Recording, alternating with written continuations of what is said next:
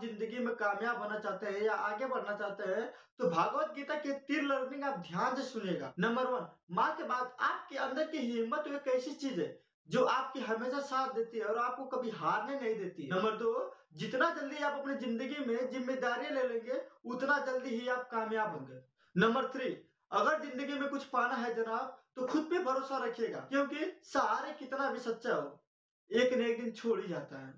ऐसे ही knowledgeable video पाने के लिए अगर हमारे चैनल पर नए हैं तो चैनल को सब्सक्राइब करना ना भूलेगा तब तक के लिए मिलते हैं अगले वीडियो में।